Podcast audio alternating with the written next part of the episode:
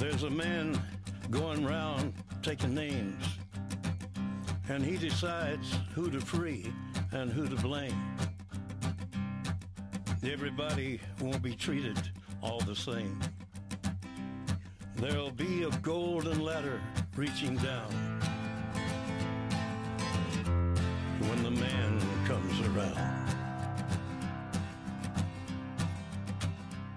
The hairs on your- Welcome to another episode of the Pirate Monk Podcast. And I'm just feeling uh, just extra bouncy today. I, Well, wait, why, Nate? Are you feeling extra bouncy? Or why did I have to call you to see if uh, Cloud9 had those two extra table reservations for you? you know, as I think I have hinted on this podcast, we've we've been under a cloud, uh, a, a cloud of uh, medical bad news uh, for quite some time now. Uh, imaging months ago showed a suspicious mass in Allie's right lung. Uh, we've been following that. Uh, the doctor has been telling us, warning us, all the signs point to cancer. And uh, we actually went so far as to make an appointment with a thoracic surgeon and get ready for very invasive surgery because this thing is located in the lower lobe of the lung. right. So you were told that, you know, you had a 30% chance it would be okay. Yeah, yeah, yeah. That that was that was kind of the good news that we got a couple weeks ago. Uh, we've been yo-yoed back and forth. At one point, I was given to believe that it was almost certainly cancer. Then that then then the doctor said, you know, it's not a slam dunk. Maybe a thirty percent chance. It's not. Still, got to be ready for uh, the bad news. The decision was made to go ahead and biopsy the lung. That was done on Tuesday last week. We waited forever for the news. It arrived on Friday, and the news was 30, 30% was way more than you needed. Amazing. So, I Doctor's mean, best guess is there's an inflammation due to some sort of airborne fungus, uh, not life-threatening, and uh, we can cancel. You know, it, uh, we, uh, believe me, we had run all the way down that morbid road. and and this has been a number of times. I mean, you've gone through breast cancer, you've gone through heart I have, stuff. but she has, yeah. You you both have gone through this. Yeah. Like, uh, I I get what you're saying, but uh, what, geez, what an amazing relief. It really was, and uh, you know, our family, the kids had come. Everybody was here to be supportive when the bad news came, and the news was great. Hmm. So, So there's been much rejoicing in the Larkin home. Yeah, I've been surrounded by kids and grandkids, and we've just had a grand time. Wow, that is that's amazing.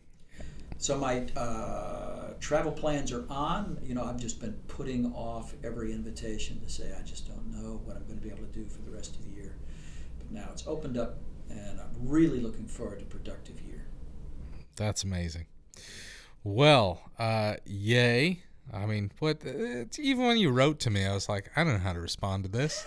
It's you know, it's been like months now of just the cloud, Yeah. and you're like, yep, that's. There's no words for how that must feel to you. I know it feels to us. Uh, and I went in and told our kids and Jenny, and they were all rejoicing and still thought, yep, still not even close to how it must feel in the Larkin household right now. Awesome. Well, uh, family is everything, and uh, and there's something about uh, you know when you, you really do become one flesh when you're married, uh, and that's good news and bad news. It means that you endure each other's pain, and Allie has endured mine and continues to. Uh, my addiction affects her. My Mhm. recovery affects her. Uh, her recovery affects me, and uh, you know we're together in sickness and in health. And we have some guests coming up in this episode of the podcast. They're going to maybe be able to speak to kind of these issues even more eloquently than you or I. Yeah. I, boy, we've both been asked often, what is there for the women? I mean, geez, this has been Yeah, I'm, I make a comment later about the different women's groups that have been started, but I'm not kidding. This has been like, how do we get this going? Yeah. And with the virtual meetings now, it's really feels like it's starting to get some traction. Yeah. And to find a good women's group, and, and I've seen some bad ones, Oh, both They can get unhealthy, yes. yeah, and and I'm not saying it's just women's groups; guys groups can as well. But uh, having counseled women who are struggling with women's groups that really make their process worse, I've seen that. I also used to do sound at women's conferences. Oh, Oh my gosh. Uh this was this is the mid 90s. I'm sure they're better now. This is like 1995, 96. okay. I would sit there and listen to a speaker just rip husbands apart. That husbands were kind of the punchline, and everyone knew, well, it's just a joke. Yeah. But I'd be sitting there going, no, I mean, I get that it's a joke, but everybody's kind of winking, going, our husbands are that stupid. Yeah. And I just thought, man, this isn't helpful. Yeah. Like, this isn't helping you ladies. It's not helping your husband. Why? It's an easy target.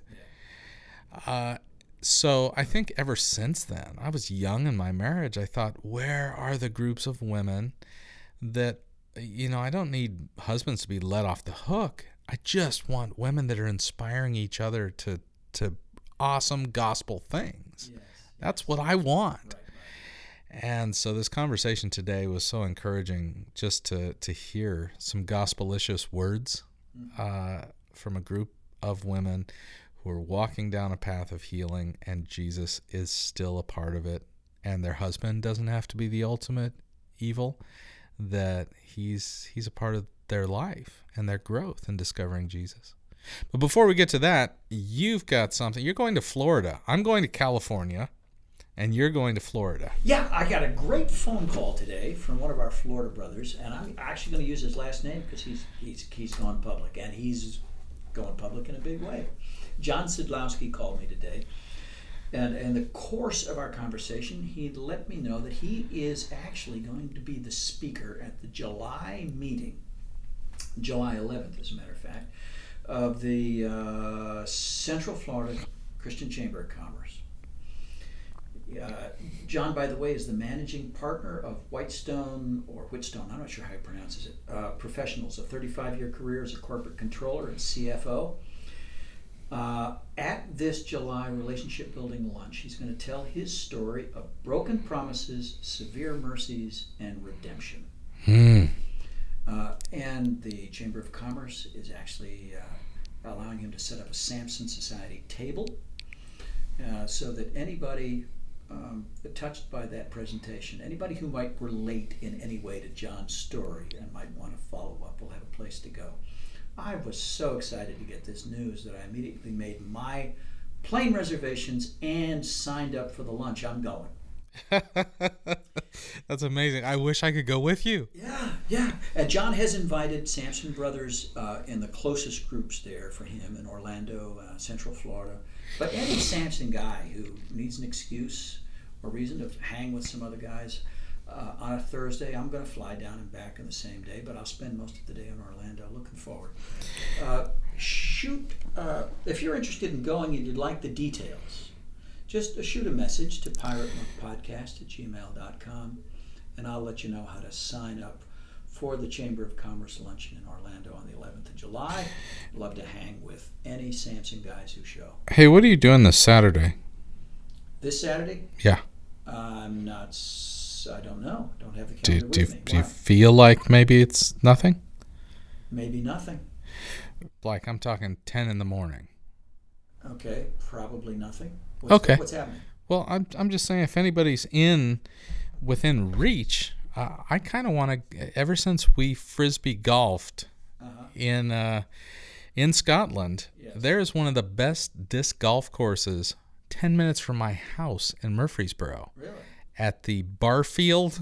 I mean, seriously, Barfield. Okay. That's rough. The Barfield Crescent Park. uh, Beautiful 18 holes through the woods.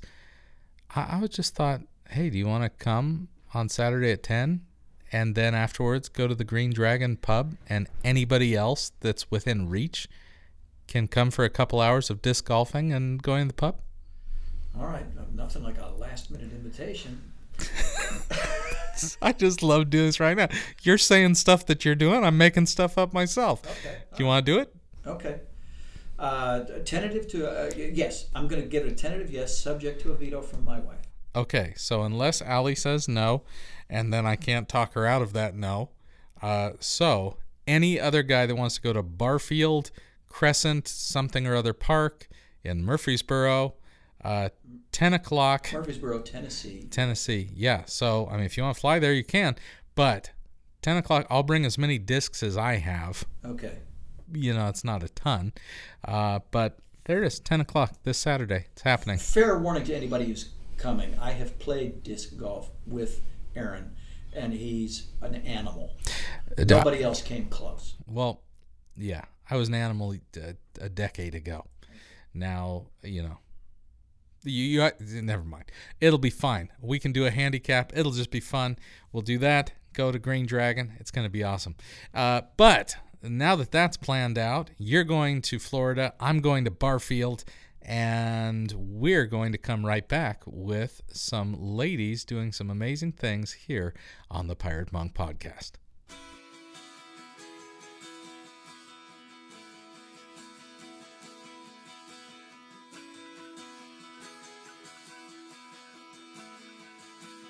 Welcome to the planet.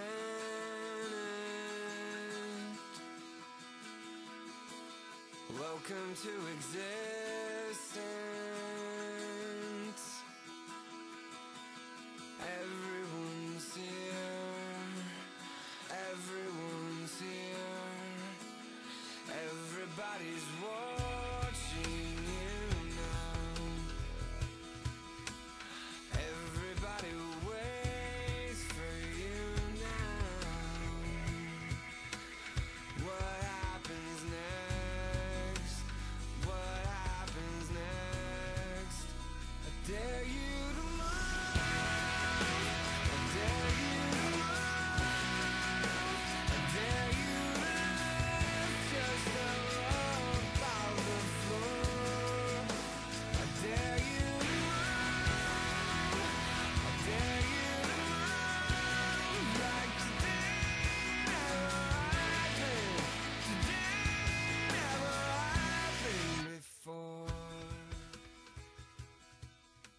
And we are back on the Pirate Monk podcast. This, Aaron, is a milestone. Milestone. Now, An- we an have- Ebenezer, a pile of rocks. We have occasionally, actually, recently, quite frequently, had women guests on the show. But we have never to this point had eight women on the show as guests simultaneously. Never happened. No. That's true. Yeah. And the amazing thing is that all of them have a direct relationship to the Samson Society, even though, of course, none of them are members because Samson is a is a, men's boys only. It's a. It's a boys only club. It's a He-Man woman haters club. obviously. All right. Um, I got news through the grapevine. Uh, I think Tom Mocha was the one who kind of uh, clued me in some months ago that um, wives of guys who were in virtual meetings, I think it started with wives and now it's expanded. It's not all just wives, but wives of men in virtual meetings, Samson meetings, were starting to talk and that they actually had started really to meet together. And I think the ringleader, at least one of the primary prime movers in this thing, was Ben wife Erin. And and listeners, it's not that these women couldn't talk before, like they were mute, and then their husbands went to a meeting and something miraculous happened, but started to develop community. Community, yeah, that's the thing. Yeah, they connected. They found that they had something in common. All of these women, most of these women, had married idiots like me, and uh, I'm got nothing to say to that. No, no, no. And uh, but they found that there was something to be gained by talking together. Uh, I'm, I'm going to ask. Uh, Aaron has joined us. I shoot. I said a last name. I was not supposed to say a last name, was I, Aaron? It's okay. Are you sure? Okay, I'm not going to say any I more can, last I can, names. I can bleep it out if you want. I repent Aaron from with an saying E. last name. Okay, Aaron, uh, Aaron, who I'm seeing for the first time uh, here on, on the screen in the Zoom meeting. Aaron, can you tell us how this happened? What's the backstory? Yeah, so um you know, my husband was going to in-person meetings um and you know, we, we've got small kids. Um the in-person meetings were hard for him to get to. He wanted something more. Um so he found Samson Society and it was incredibly um, helpful for him in his journey um, which I was really grateful for. Mm. Um, but at the same time, I was almost um, a little bitter about the fact that he was making these connections and and really healing. Um, and I felt kind of stuck um, because I was trying to go to some in-person meetings um, that you know had recently a group that had recently started up but again i you know i work full time i have um, small kids um, so it was hard for me to leave you know to go to these meetings um, drive 45 minutes there go to an hour meeting drive 45 minutes back Yeah. um, and it was kind of making me a little bit more bitter about it. Um, and so, you know, I was talking to my husband. I'm like, it would be really nice if women could do the same thing, you know, because for all these men who are attending the Samson meetings, there's a lot of women who are hurt and you know need this kind of connection too. Um, and he's like, well, if that's something that you want, then make it happen. um, and I'm not one to turn down a challenge. Um, Oh. and he was right. You know, I just needed to kind of do it. And I think that it's been incredibly helpful to have a community of women who are going through the exact same thing that I am. Wow. This is something, really, by the way, that I have been praying for and dreaming of for a very long time. It's a question I've very often gotten when I've uh, when I've gone out to speak. You know, what do we have for women? Mm. And uh, and I've said, I, you know, I don't, we don't have anything, and I know that uh, I'm not the guy to start it. God's going to have to do this, and He's going to have to use women to make it happen. And there have been a couple of uh, attempts made in Yeah, the past, the, but what was the the Delilah something? no, we did, and the, and the I think the Rachel Rachel Society, yeah. and the chick monks. We had chick- the chick monks at one point. That didn't last very long. the Samsonettes. No, none of that worked. No, uh, but to see that this online group has actually found traction to me is such a huge encouragement. All right. Uh, well, thank you, by the way. So you put the word out, Aaron, to the women in your fellowship because I made a request. I once I heard about this group, I wanted to get you on the podcast uh, to spread the news and to kind of hear the story. You put the word out to uh, the women in your circle and ask if anybody would be willing to kind of step up and represent, and you had a few volunteers. And yeah. so Ah, this is great. So we have with us Yeah. today, we have B. Hello, B. We have Anna. Thank you for joining us, Anna. Rhonda is here. Uh, and uh, let me see, Rebecca. And uh, I have a hard time reading. I, my eyes are bad. Oh, Katura is with us. That's right. And Ebony is here. Thank you, ladies, along with uh, with Aaron. Thank you for joining us. We we Thanks floated for having some, us. we floated some questions out there to just trying to get you thinking. You want to be the Sure. master of ceremonies well, here, jeez, Aaron? yeah, sure. Yeah. All right. So, first question that we had, and we've got a couple of you that have responded, was how aware were you of your husband's issues before you got married? So, how many of you were surprised you got married and you went, wow, my husband's got stuff going on that I didn't know about? Uh, B, you want to start with that? But you have to unmute first. Yeah. Oh, she's still muted. Still muted. bad. Oh, My you are. bad. That's all right. Froze up for a second. So we're going over the first question, right? Yeah. So um, I was not aware at all, had no clue, um, did not know going in that, that this would be our path. Um, I wrote down my answer, so I'll read that first. We did go through some issues early in our marriage, and my husband thought that maybe when he was younger, he hadn't accepted Christ fully, like maybe that change hadn't happened. And so he settled his salvation with our pastor at the time and um, thought that would take care of the issue that he hadn't had labeled as an addiction as of yet. Actually, that just came very recently. So we've been married for 23 years in September.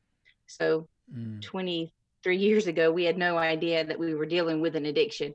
We just, he knew that something was going on and he couldn't, contr- he felt like he couldn't control it. Um, so he settled his salvation. He has no questions about that, but that did not, for him, fix the issue that he was facing. Was that So- real so- quick? Was that hard for you to like process? Okay, we're talking about addiction. You're talking about, oh, I'm having, I, I'm having behaviors that I feel like I can't control. Like for me, when somebody says, "Oh, I have a behavior I can't control," my first impulse is to say, "Well, then get a hold of it and control it." Like that's you know, that, Yeah. that's a rough thing to understand if that wasn't a part of your understanding before. Right. It wasn't. I'm a very um, sunshine and roses and rainbows kind of person. So I'm. I think everything comes as easy to everybody as it does to me, and it it just didn't. He Mhm. just he couldn't. He he didn't have the tools that he needed to get the help that he needed, and we didn't know what kind of help to look for. I just thought, you know, stop doing what you're doing, and it'll be fine, and it and it wasn't. Oh wow. Okay, Katura, you had some some thoughts as well. Um, I also did not know um, when we got married. We were actually married, um, I think, right at eight years when um, it all kind of hit the fan at one time. Mm. Um, and it it was just it the whole the whole season that we were in was very um, stressed anyway. Um, so that added to our situation. Yeah. So how did I'm that, in church ministry, so that adds a whole other level. You know, we're you're on a pedestal. Yes. Things like that don't happen to you. Um, so for us, or for me in particular, that's something that until Aaron started the group, I I was in the dark for a good year or so and did all of that on my own. Oh my. Mm. yeah. And that's a lonely path, isn't it? Quite. Yeah. Yeah. Is this uh, just? Am I allowed to go off script? I don't do scripts well. Okay, go Nate's off got a script a script. little Can I bit, go? yeah. Is everybody okay? Give me a thumbs up if I'm Yeah. allowed to. Oh, Yeah. good. Uh, so, when I've talked to groups of women about this, they've often mentioned small groups they were in where they didn't want to talk about this. What, uh, if that was your experience, what was the fear of, okay, I'm starting to see there's an issue. I don't know how to talk about it. I'm afraid I'm the only one. I'm afraid I'm going to be judged. Like, what's going through your mind that other women would say, oh, okay, yeah, that's exactly my deal. I want you to predict it, what exactly is every woman's deal that's listening. Go. Um, I, in my experience, it there wasn't a safe space to say anything about that. Yeah. Um, and I would even say that I don't know that a whole lot of people around me, um, personally, probably know anything about it still. And it's been two years, almost two and a half years, something like that. Um, that's not something that we talk about because people don't get it. It what that's why did you yeah. think or how did you know that it, it wasn't a safe space? Was there something that you saw or was it just a fear? Um, I think that people people can. I think this goes back to what B was saying. If if you're an alcoholic, somebody's gonna say, "Okay, just stop drinking," hmm and and that's gonna be that. Um, you know, if whatever your addiction is, it's oh, well, just put it down. Yeah. It's you know, but you're walking around with a lot of stuff that's in your head that nobody knows about, and some of it is emotional issues that you have to take care of there's there's a whole lot of healing that has to happen involved in that it's not just a situation of just stop drinking yeah. hmm just stop Yeah. you know there's a lot more to it Yeah. Any other experiences that you you all had with what you felt kind of pushed you into isolation that you felt like ah nobody's gonna get this. hmm I, I would say that uh, when you have an, a, a drug addiction or an alcohol addiction or whatever the addiction is that is mainstream, that it's very easy to find help and it's very easy to get support from the people around you. But when Yeah. you have an addiction that is private and personal, like a sexual addiction, a pornography addiction, whatever, whatever the broad scope of that sex addiction is, it's it's a it feels like a, a much it's lonelier because it's not it's not talked about widely and it's not accepted as even to this day in 2019 if i say we're dealing with a sexual addiction people look at you like you're crazy Mhm. and, and that it's not a real thing and it's not a valid um, addiction and Mhm. and, and I, I know there are strides being taken towards it becoming more real and, and more mainstream but but it's not For how many Yeah. of you? I mean, you know, if somebody's spouse is drinking or doing drugs, that's their thing. That's their need. But the fact that it has to do with sexuality, it includes you. For for how many of you do you feel like, wow, that's some indictment about me and my unworthiness? Does that feel like that's oh true? yeah yeah yeah Yeah. That's hard. I feel that's like everyone needs to unmute. Just to unmute. Everybody unmute. Everybody just say stuff. It's good. just say stuff Yeah. So I I will say that um, I felt pretty blessed and I felt pretty covered when I found out about my husband's addiction in the sense that I've kind of felt the opposite. Like I never really questioned what it was about me that Hmm. caused this problem. Mhm. Right. I kind of made up my mind from the very beginning. And I can remember having a conversation with my pastor where I literally said to him, I am not taking the blame for this. I did not do anything wrong and I am not at fault. And so that's been my mindset for the past two years, I would say, since I've known. Um, but every every support group or anything that I have been a part of, the majority of the women I would say have said that this finding out about this issue has made them question Yeah. themselves, Well, geez. which is pretty normal. How how do you teach the rest of us? How do you think like that? Because that is not normal. Uh, well, yeah. Go ahead. Oh, it's preach it. But it's right. and- Yeah, it's right. It's It, it is right. absolutely Yeah. No, yeah. no. I'm not saying it's wrong. Just tell tell the rest of us. We Yeah. want to know. Yeah. yeah yeah i have i i have no idea really but imagine um like i already feel like there's this huge problem and while i'm not taking responsibility for it i go to support groups and the majority of the women can bond even over a simple fact that it has made me question myself and made me feel this way and then some days i still feel like an outsider like i'm still searching for a place to belong because that isn't my experience Yeah. Yeah, boy. So even having that confidence makes you feel like an outsider with people. Right. that- is, yeah. is there something wrong with me? Should I? Should no, I it just this way? sucks to be a girl sometimes. That's how I feel.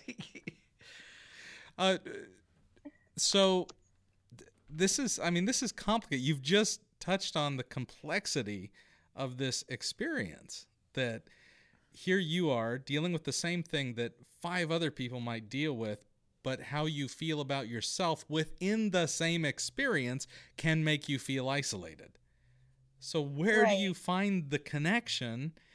How do you walk through this without judging one another or feeling judged? What where do you go? I'm I'm dying to know. Guys are so much more simple, I got to say. Uh, And that's that's a beautiful thing for you guys. It's a beautiful thing for us. But how do you navigate that? Ebony, you're you're you're blowing my mind. Uh, yeah. I'm sorry. Can you repeat the question?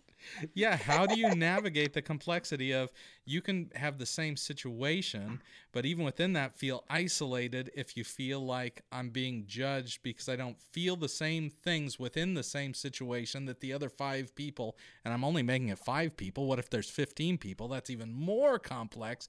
How do you walk through that with one another? How what would you tell a woman is her hope that she can find community where she finds safety, even within a group of women that don't feel or experience the exact same things she does? How do you give her hope that there is safety and community? You know, I would probably tell her to look at the bigger picture because there are so many micro parts to these experiences for all of us. But the, the big picture really is that I am looking for a place to belong with people who have experienced at least some of the same things that I have experienced, and they are learning to navigate it the same way that I am.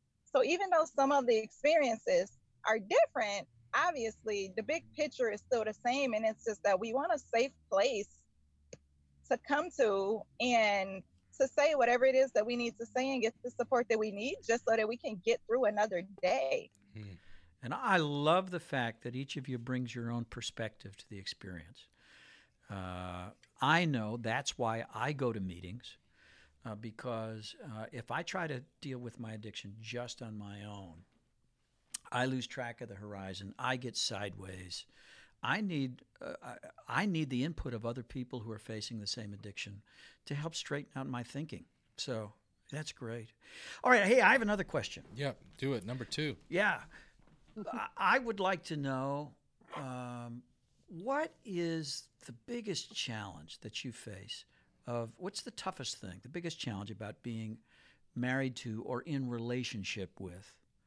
Uh, because uh, one of the ladies here in our group today is not married to a sex addict, but her son is one. So, boom, she's in the she's in the middle of the of the same situation.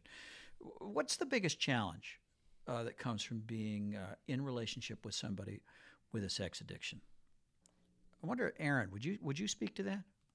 Yeah, yeah. I think for me, I can sometimes be very easily overwhelmed just by the idea that there isn't really an end or a particular solution to his addiction. Um, you know, it it certainly changes, um, and you know has has gotten so much better in in a lot of different ways over time.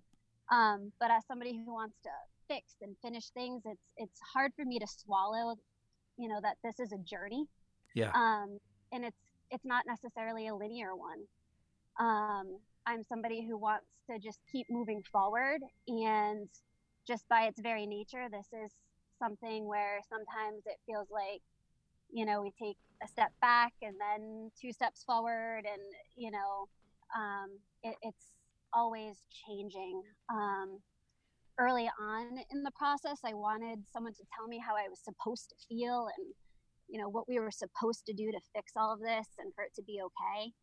Um, i wanted to read some kind of manual. I wanted to read a book that was going to tell me how to how to make it all better how to fix it. Mm. um, and over time i've really learned that it just it doesn't work like that. Um, but that that's okay because i think by doing it the way we are, um, real healing is taking place, both for him personally, for me personally, for our marriage. Um, and that, you know, what we're experiencing now is actually authentic and genuine. And that's where I see that God is working for our good. Hmm. Um, and I'm learning to be okay with the fact that this is not this is not a straight shot. It's not a linear journey. It's a process. Um, and and we're moving. We're Yeah. moving forward. Anna, you had something you wanted to add? Yeah, just thinking about um, the challenge of being married to a man who battles addiction, like you said, and thinking that finding out about the addiction and finding out that um, this was his coping mechanism Yeah. for Mm. dealing with any and all of life's big and little stresses. And so moving forward in recovery, I feel like it's a really big challenge for me to I'm always having him out of the corner of my eye like is he okay? Because if he's having a problem, his default coping mechanism was this. Mm. So there's like that's really challenging for me. Like I just want his path to be smooth. I don't want any bumps in the road because I'm afraid that um, his coping mechanism will just go back to his default. And that's just not life. Like life is not smooth sailing, and so um, that's been a big challenge for me in my marriage. Wow. Yeah. Wow. So it can, uh, the temptation has got to be for you then to kind of step in and take more control than you should over his life or try to, yeah, to get into what is sometimes called in old fashioned language codependency to manage not only your life but his, to manage his addiction in order to minimize the danger of relapse. Would you say that that's a, Absolutely, yeah. That that is a big temptation. Yeah. Wow. Wow. Um, but I think what I heard Aaron say was that, as challenging as it is, uh, there are ways in which this journey has actually enriched your marriage. Is that anybody else's experience? Is it? Is it? uh, Are there ways in which your relationship has improved now that you're aware of the addiction and are kind of somehow now been uh, coerced on a journey you didn't sign up for, but here you are. you're on a Coerced on a journey you didn't sign up for. Okay, Rebecca, I'm ready. Yeah, so there's been a disconnect between my husband's words and then my gut, which is super. Um, I'm just a very intuitive person, and so Oh, those have been misaligned. Mhm. Um, and so there's still we're still very much in the process, but um, that has at least we're on a journey toward just the enrichment of that integration of I don't I learned not to trust myself and just believe his words. Um, Ah. and then you you get where I'm going with that. So um, now it's it's I'm trusting God to reveal what I need to know when I need to know it. Mm. How, boy, that's such a huge thing, and I'm, I'm thinking of even Allie's story that she's talked about, where she stopped trusting herself. I mean, Sure, yeah. she would have said almost those exact same words. Allie's my wife, by the way. Yes. Um, so how do you first? How do you come out of losing trust for yourself to finding a place where uh, you feel okay again? I mean, that's that's a that's a core kind of thing. You're saying Mhm. you're learning to trust God, but you're also learning to trust yourself because a lot of the things you're describing, you were right, but you stopped trusting yourself even when you were right. That's confusing too. So, can you give us a little more about how you come out of that? Yeah, it wasn't graceful.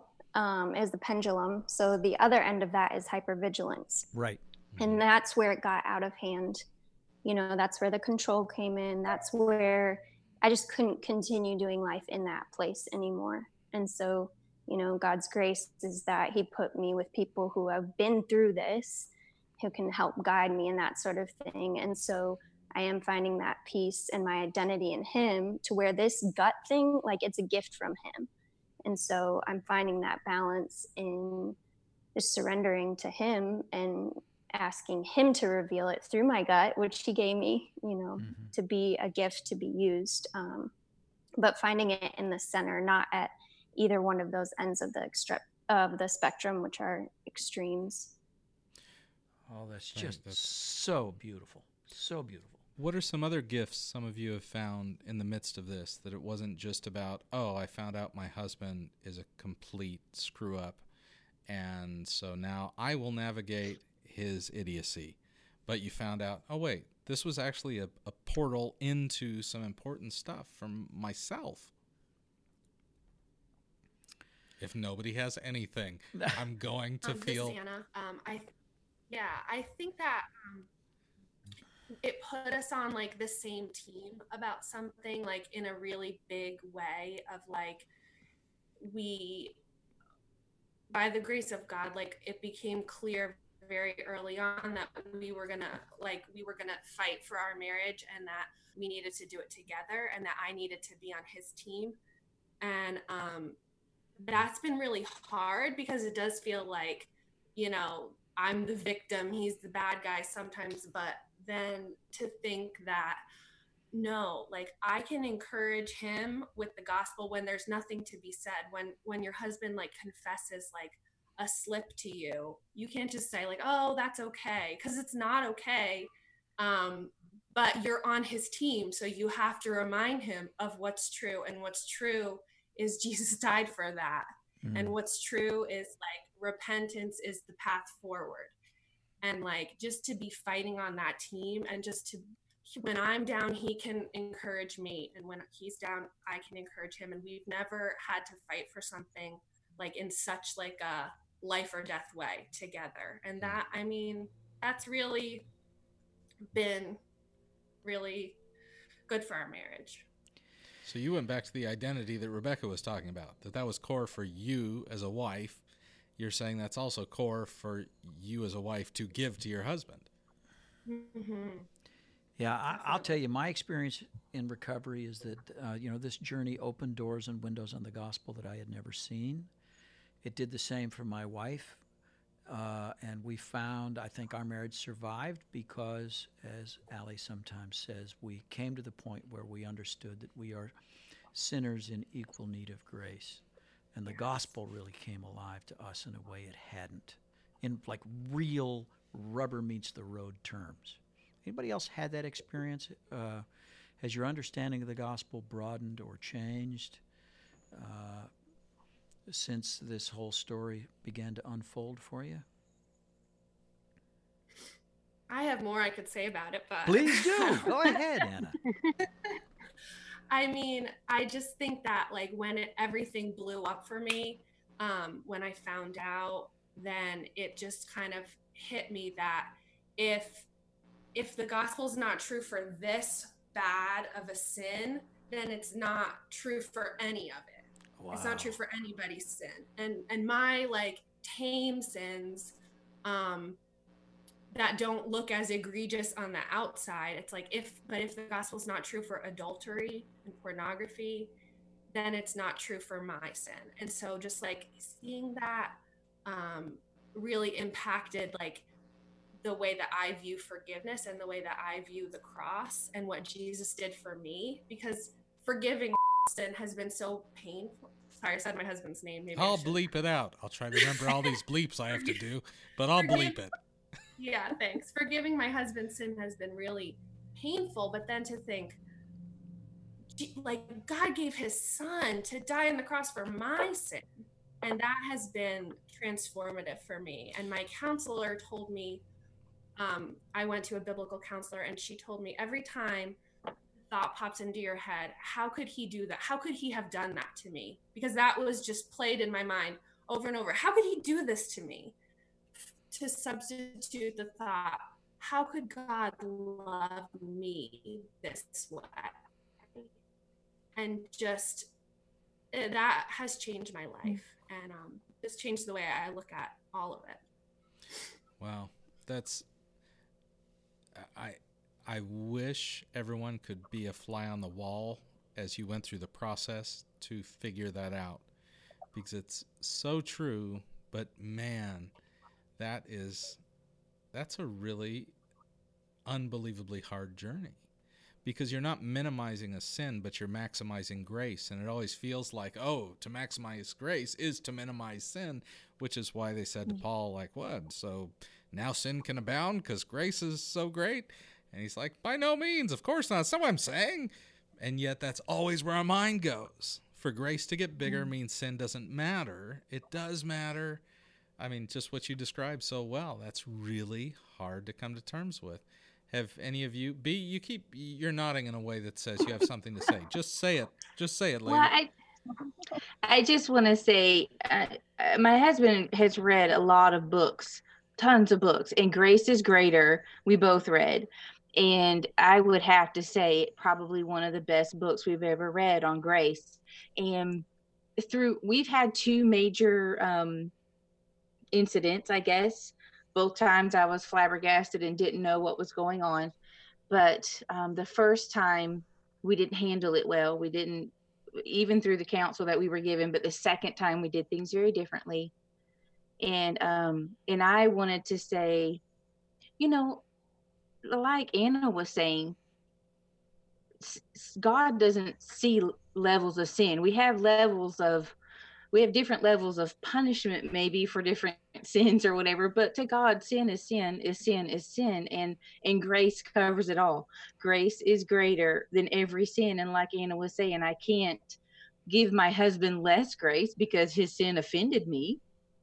I mean, that doesn't make that doesn't make sense and i can't give my husband less grace because this particular sin is so awful but i have to give god's grace with god's power because and in god's strength because i can't do it on my own. I can't give grace without god giving grace. And and as you're going through this process and your husband has this addiction and he's working on it and he's free after confession and he's doing great and we're encased in the reality that our marriage isn't what we thought it was and we're facing fears and we're facing um, we're facing those internal battles that that we share with us but it's hard to share with the world. We have to remember that grace is greater. Grace is greater than his addiction. It's greater than my fear. It's greater than than anything that satan throws at us to try to dissolve our marriage and grace is just greater period nothing else grace is greater Oh man, I've been to church. That's awesome. uh, look, uh, uh, time is flying here. Uh, there are some. I've got two more questions. So whatever you're saying, I'm adding two questions to the end of it. All right, go ahead and ask your two questions, and then I, I, I want to hear more about the group and how it runs. Okay, that was one of my questions. So, uh, but the first question is uh, I was just talking to a wife this week that was trying to find a group of women that felt like it dealt with things honestly, but also didn't tear down her husband. That she was a part of women's groups that felt like, hey, we get together and the, the coolest thing we do is kick men's asses together. Yes tell me how this becomes a healing experience because the goal is to grow deeper in love with both Jesus and your husbands. Uh, and I'm sure you've had the other experiences. So explain what I should tell that lady. She's probably going to be listening to this right now. Well, I can speak to that a little bit. Um, I think our group does a really good job of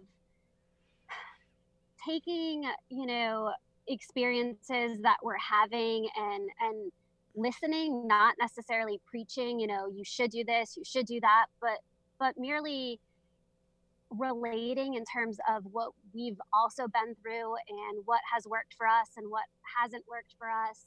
Um, and also, we're not always talking about you know our husband per se you know it, it's it's about us um Mm. it's things that we're going through i think one of the biggest blessings that's come out of this for for me um, personally is the fact that you know at, at the beginning of this whole process i was really quick to play the victim and, and blame my husband for for everything. Um, and you know I, i'm not taking any responsibility for his addiction or saying it's my my fault or anything thing like that but it has very much encouraged me to examine parts of myself that need healing um, parts of me that were hurt um, long before my husband um, came into the picture and you know parts that were maybe re-injured um, if you want to call it that you know by his addiction um, but these are things that i need to deal with um, too. And these are all things that I find a lot of the women in the group have in common with me. And so we can talk about those things that we're dealing with personally that, you know, are not necessarily, um, you know, all about our husband and the addiction itself. Wow. Um, just experiencing as as wives, as mothers, just as women, um, trying to navigate this journey. Nice. I, I wonder. Uh, uh, time is flying here, and I, I want to. Uh, can you tell us a little bit about? Uh, I, assume you guys have meetings. You have regular meetings. I'd like to know a little bit about how those meetings run, and then what happens between the meetings. Who'd like to speak to that?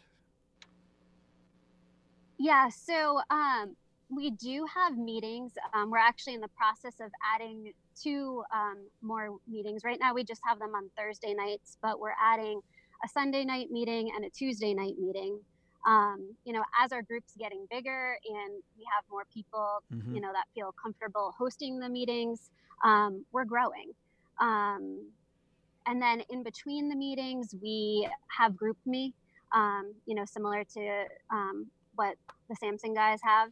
And honestly, I think that's our best means of communication because, you know, everybody's situation is different where, you know, working during the day or staying home with kids during the day or, you know, at night cooking dinner when their meetings are running or putting kids to bed.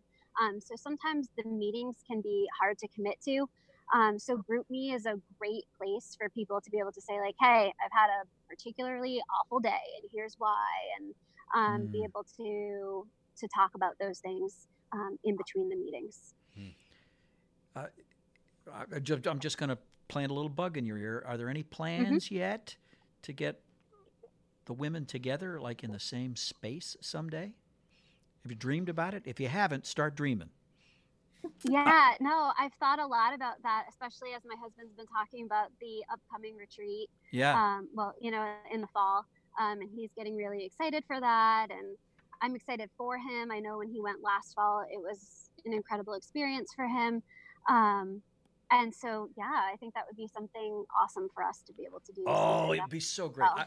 I, I got to tell you, my favorite part of the Samson retreat last year, I think I've said it here on the podcast, is watching guys get to hug their best friends for the first time. And uh, yeah, so you guys already have relationships, and those relationships are going to deepen, and you can put a little frosting on the cake when sometime you can all get together.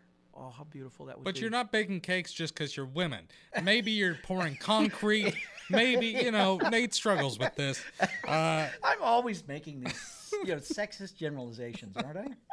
Oh, so how do terrible. how do other ladies, if they're listening, to this going, okay, I want in. I want I'm- in, I yeah, want how do I in the get in?" group. Me, I want in on the groups. What do they do?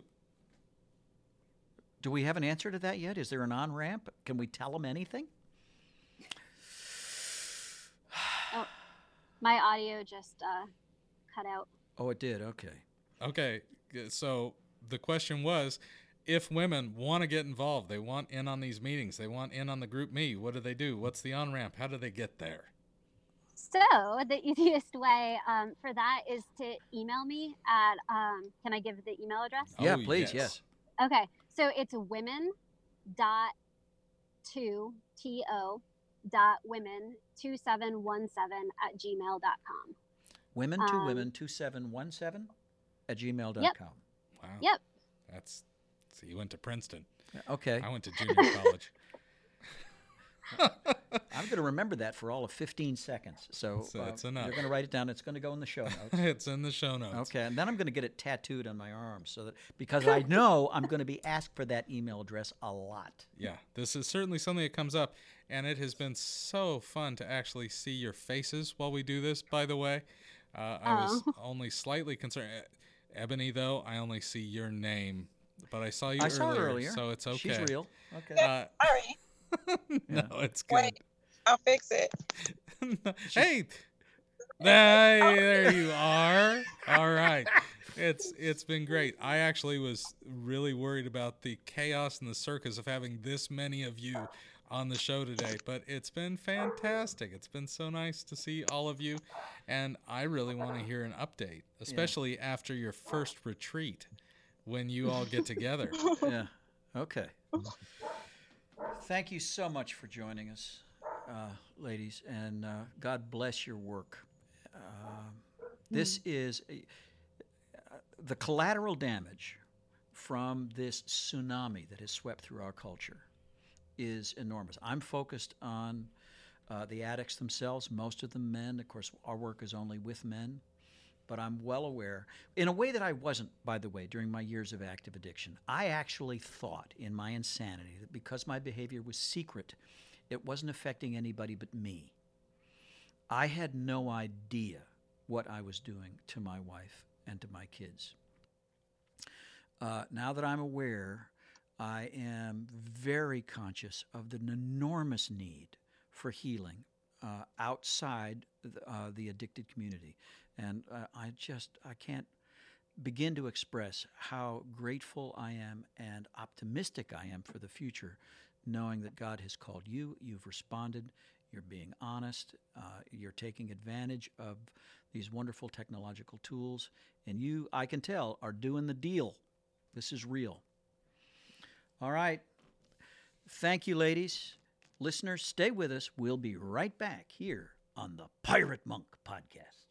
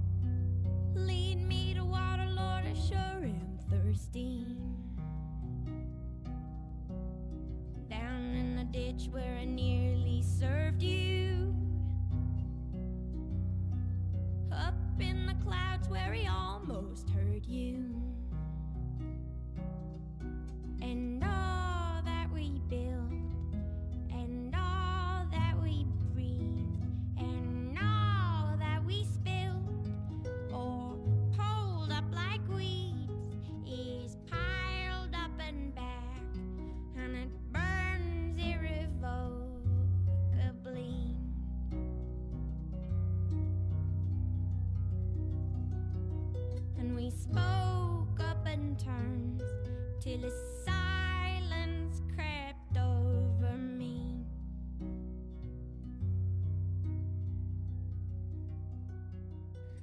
And we are back on the Pirate Monk podcast. Ah, Uh, yeah, I, what a great experience! I got to I got to be in a virtual meeting again today, but with a bunch of ladies, and it's just so clear from their conversation that they're actually doing it. You can tell these are real relationships between women. There's there's no bullshit here. You can tell. yeah. Uh, it's not that posing and pretending that so very often happens among Christians of both genders. Yes. And uh, so it's a beautiful thing. So check it out. We've got the uh, email in the description below. Okay, you're going to put that. I, I can't remember it now. I can't now. remember it now either. So yeah, Yeah. I'll I'll listen back uh, when I'm figuring out how to bleep everybody's names that have been mentioned. Mm-hmm. Uh, and if I forget if I forget any, I'm sorry, but I think I remember where they are. Okay. Uh, but ladies, jump in on this. I uh, we know you're listening because we've met many of you, and check this out. Um, also, we want to hear from you. It has been a while since we've had some questions or comments. We want to uh, we want to hear from you. We want to talk about things you want to talk about. Yep. So communicate with us at any time by sending an email to piratemonkpodcast at gmail.com. Pirate Monk Podcast at gmail.com. Uh, give us your thoughts, your questions, your poetry. I mean, come on, we've had some amazing stuff written in the last couple months. Exactly. So, yeah, send all of that in. Uh, so, we've got a Florida trip coming up. Once again, that is on, was it the 17th? 11th, 11th of January, of July, 11th of July. Oh, there is a cost, by the way. It's a lunch. It's a great lunch. Uh, first timers, it's a $30 charge. Okay, $30 charge. and it is held at. There's no information here as to where it actually is. Just go to Central Florida and start saying, is. No, I'm, I just filtered so many things. I got totally locked up in my brain. Okay, I will find out. I will find out. All right, Nate will send it to me. I'll put those in the notes as well. Uh, this Saturday, 10 o'clock, if you are in anywhere close to the Murfreesboro Central, mid, no, it's not Central Tennessee, Middle Tennessee. See? See what I did? There you go. Okay, Middle Tennessee. Middle Tennessee area, or then come on down to the Barfield Crescent something or other park. And 10 o'clock, we will do some disc golfing, and afterwards go to my favorite Green Dragon pub. Do we have anything else, Mr. Nate? Uh, I just found the details on where this thing is. It's going to be at First Baptist of Orlando in Faith Hall on the third floor. That's at 3000 South John Young Parkway in Orlando. Okay. Okay. Awesome. All right. Well, I think we have uh, we've we've run the table, haven't we? We've run the table. Yeah. Time to wrap this one up. Let's wrap. So, I'm Nate. I'm Dr. A. so I'm rapping. I, that was the best I could come up with on short notice. I'm a dog. That's right. And until next time, uh, wait, now, now I got that all screwed up. I'm supposed to be. Instead of arg, I'm gonna say Look, roof. Look, don't don't don't put any of this. Don't put any of this on the air. We need a decent end. It's got to sound somewhat professional. Ah, and everybody knows this is what's gonna go No, on the end. it's not. Here on the Pirate Monk podcast. Arg.